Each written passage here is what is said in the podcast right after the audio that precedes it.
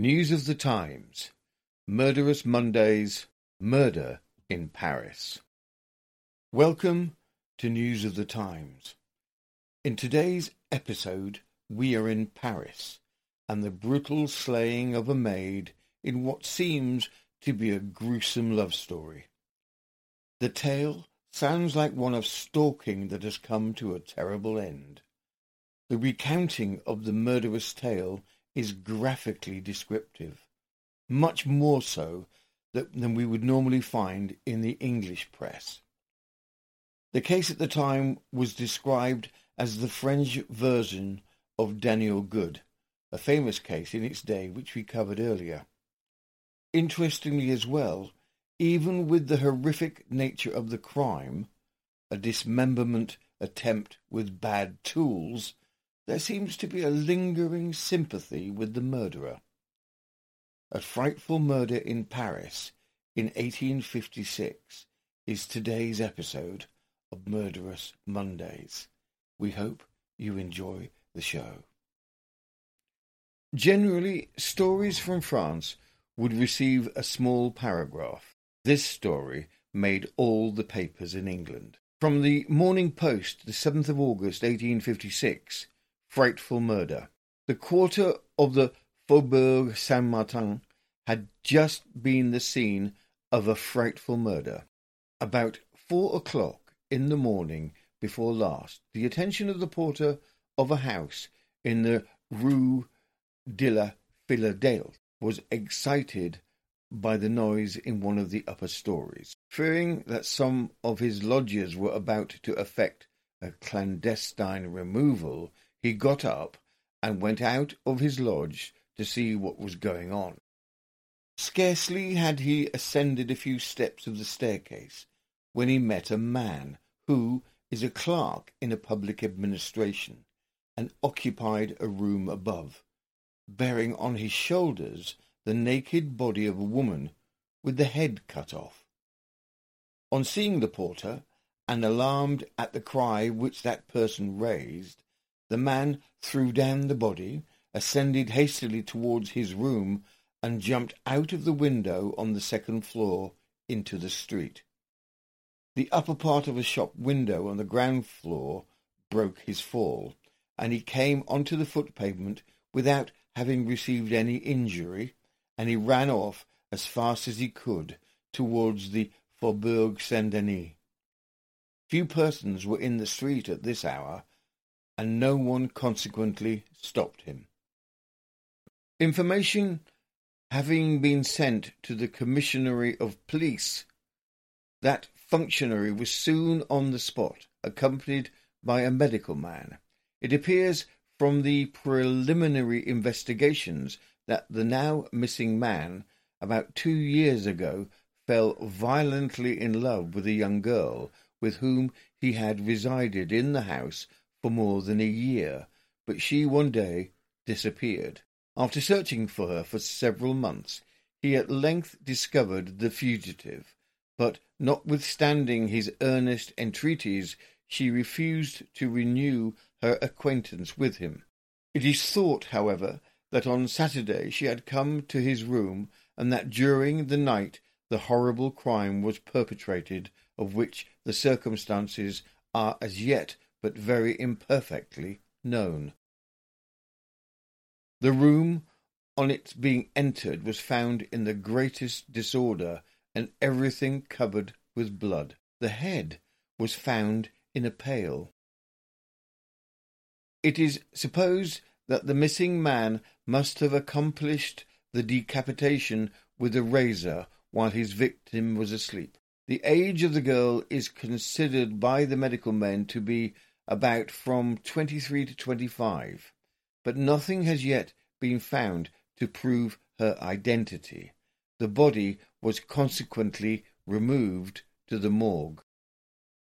It is supposed that the now missing man, believing that everyone was asleep in the house, would have carried the body into the street and there left it, thus giving an idea that the murder had been effected in the public road but the waking of the porter disconcerted his plans.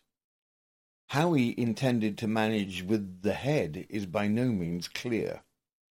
The police are making a strict search for him, but no clue to him has been had. The following are additional details. The murderer's name is Poirier. His age is 35, and he was employed as office porter by the Societe Immigration Franco-Americane, whose offices are at that address. On Saturday, the chief employees of the company, on the termination of the business of the day, said that they would go into the country in the evening and stop till Monday, and they left him in charge of the offices.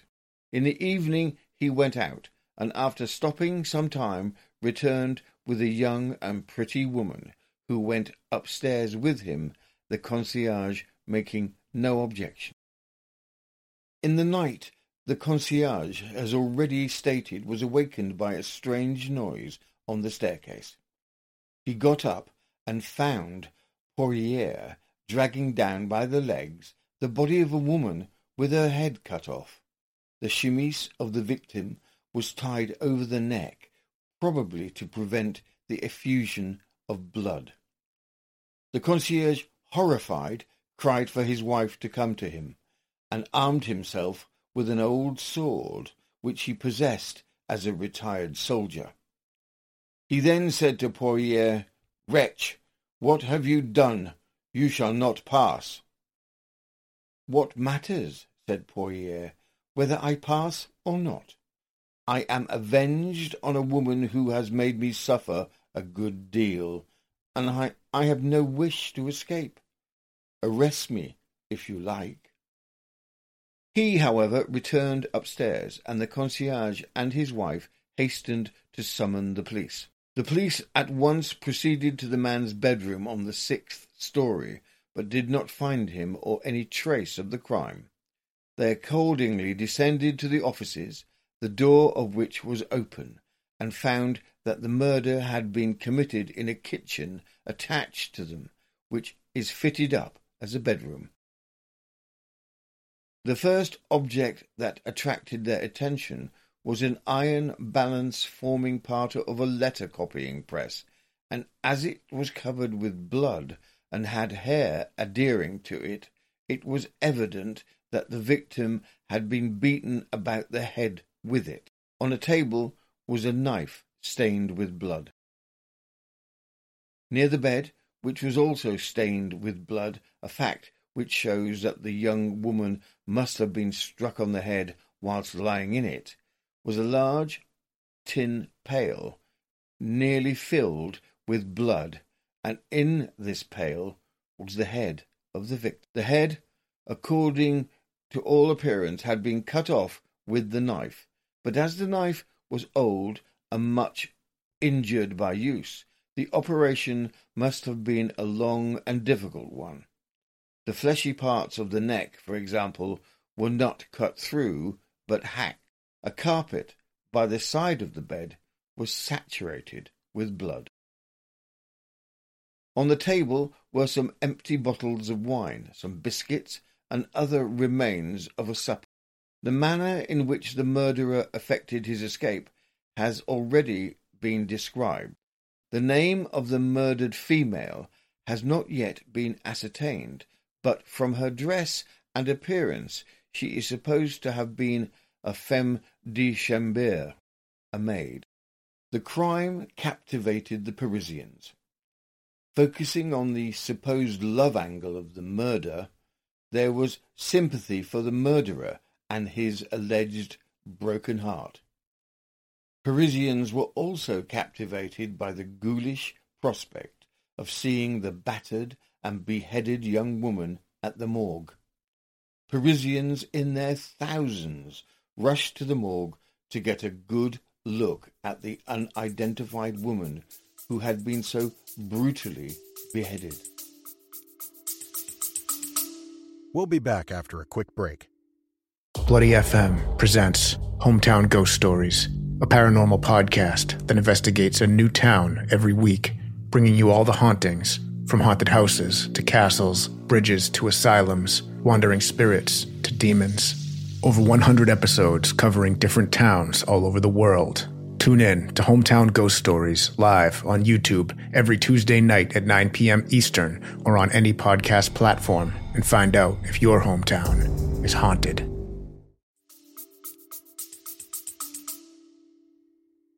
From the Morning Post, the 11th of August 1856, the frightful murder in Paris. The extraordinary murder in the Rue de la Fille continues to excite profound sensation in Paris. Yesterday, the body was still exposed at the morgue, and the head was fitted to the neck, the hair being so arranged to prevent the place where the head was severed being seen. The deceased appears to have been about twenty five years of age, and was rather vigorously constituted, and of average height, but she was not so pretty as first stated. So vast a crowd assembled to view the body that it was expedient to form the persons composing into a line to be admitted two by two but none of them recognized the woman. The police are making the most active searches after the murderer Poirier, but as yet without any success.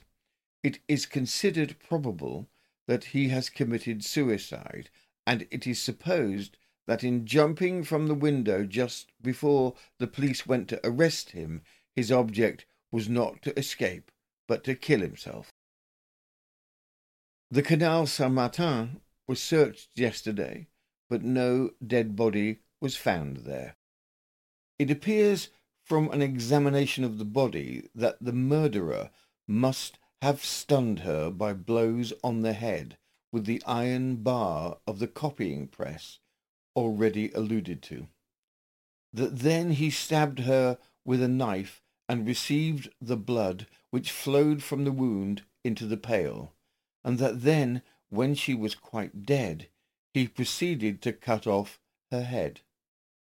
It is supposed that his intention was to dismember the body, but that after cutting off the head, he found that the operation would take too much time, and he accordingly determined to bury her in the cellar. Having completely stripped the woman and enveloped the neck in her chemise, as as first mentioned, to prevent the blood from falling about, he put the body on his shoulders with the legs in the air. He descended the staircase, and the arms fell and struck against the step, and it was the noise so occasioned which awoke the concierge. Had it not been for this noise, the man would have no doubt succeeded in burying the body, and he would have had then been easily been able to remove the head, the blood, and the other traces of his atrocious crime. The murderer, who it is stated belongs to a respectable family, is of short stature, slightly made, and of a harsh cast of countenance. He was attentive to his duties and gave satisfaction to his employers. Poirier is finally discovered hanging in the woods from a tree in an apparent suicide, as had been predicted by the police. His body is badly decomposed.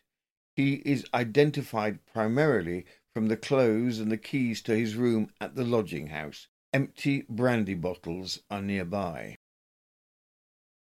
From the Morning Post, the 14th of August, 1856. The late murder in the Rue de la Fidélité. Suicide of the murderer. It has at last been ascertained what has become of Poirier, the murderer of the woman Hadro, in the Rue de la Philadelphie. The dead body of a man was on Monday found hanging by the neck to a tree in an unfrequented part of the Bois de Vincennes, and two empty bottles which had contained brandy were lying close by. The body was immediately taken to the morgue, and as there were no papers on it to show who the deceased was, the chief of the detective police who was entrusted with the search after the murderer was summoned.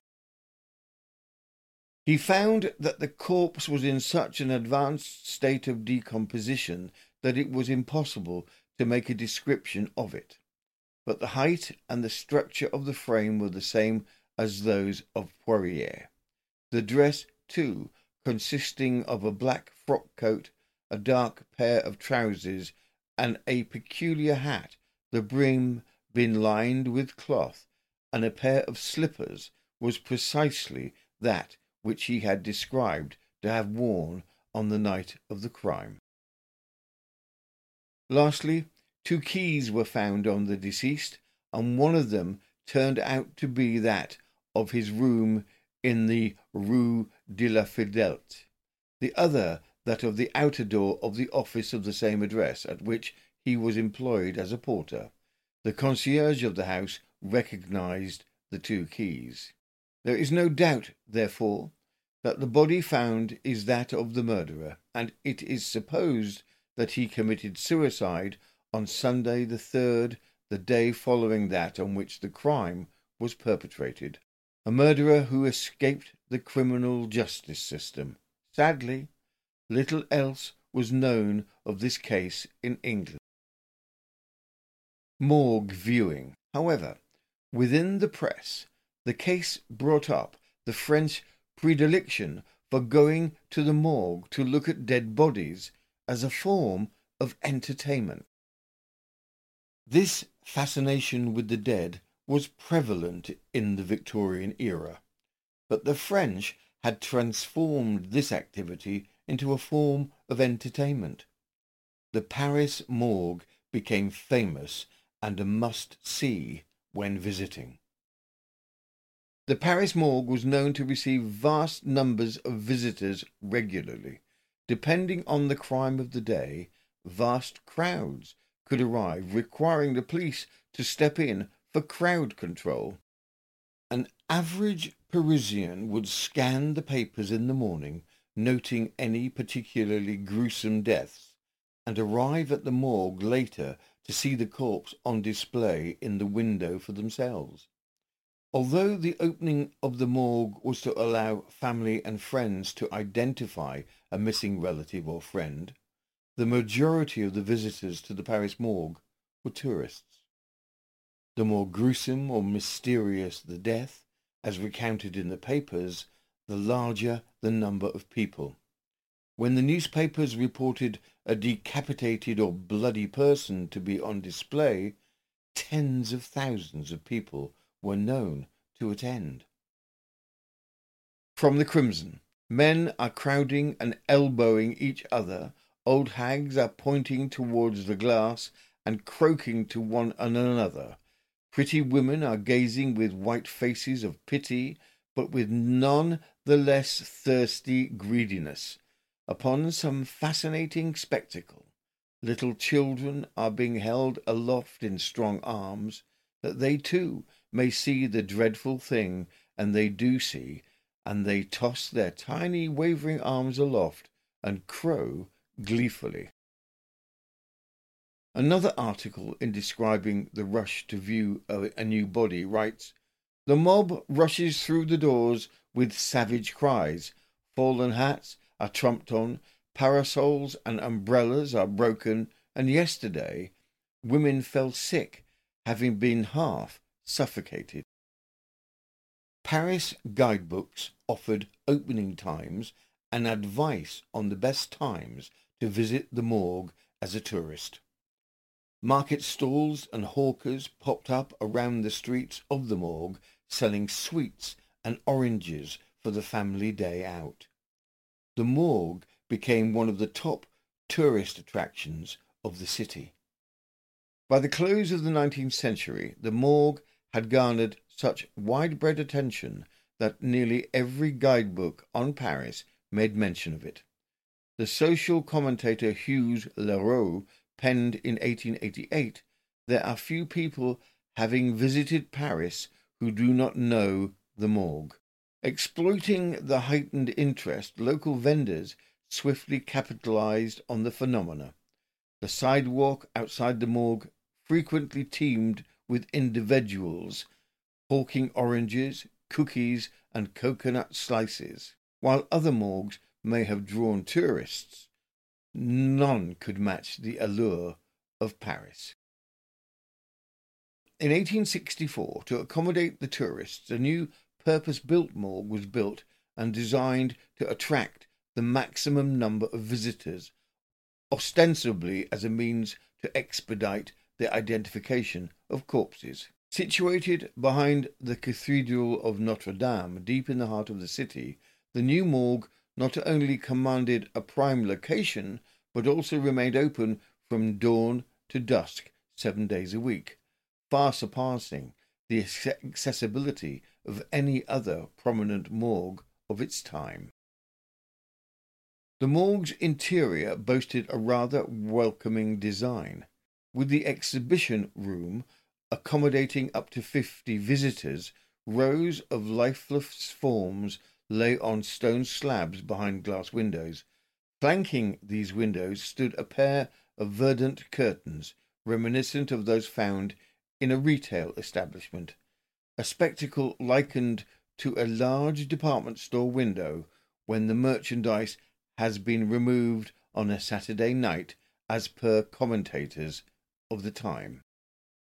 Attendants of the morgue would hang the garments of the deceased on pegs adjacent to their bodies.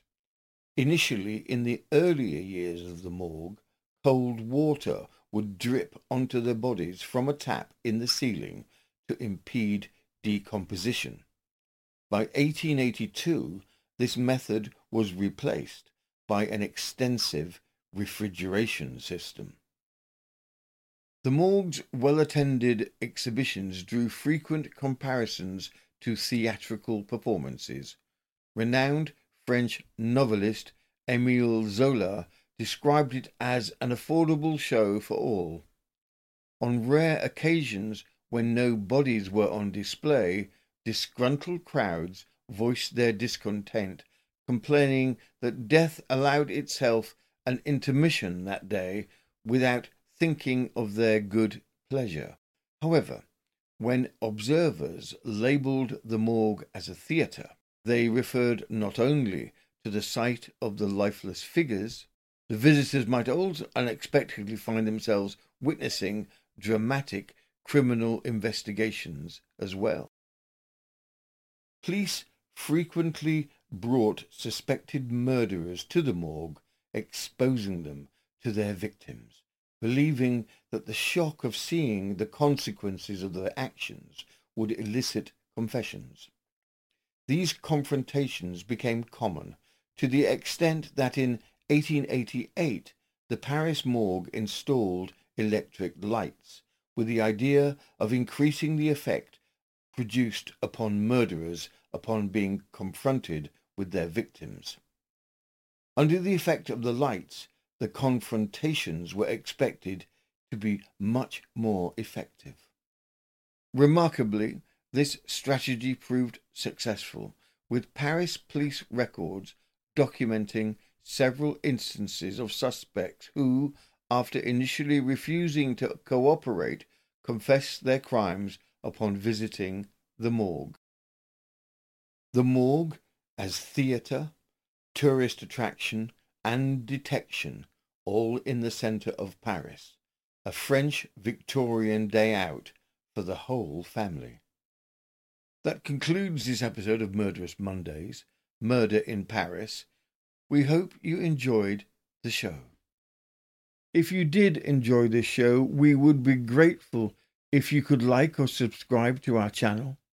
We are passionate about historical crime and do our best to present interesting cases from long ago that go beyond the usual fare. For our listeners and subscribers, thank you. We so very much appreciate the many supporters and subscribers who have helped us to build this channel. The News of the Times team all appreciate each of you for your help. We upload four days a week. Saturdays are serial killer Saturdays, where we do an in depth look at a serial killer from our extensive database. The time spans of these ranges from as early as the mid 16th century to the 21st century and encompasses men, women, children, and couples who kill. Mondays are murderous, where we investigate in depth a historical murder. Wednesdays are wicked, where we pull together stories of a similar theme, such as stories of murders by starvation. And Fridays are frightful, with stories that are grouped by geographic location, allowing us to share lesser known grisly crime stories. From all of us at the News of the Times team, thank you again for watching or listening. This has been News of the Times, and I am Robin Coles.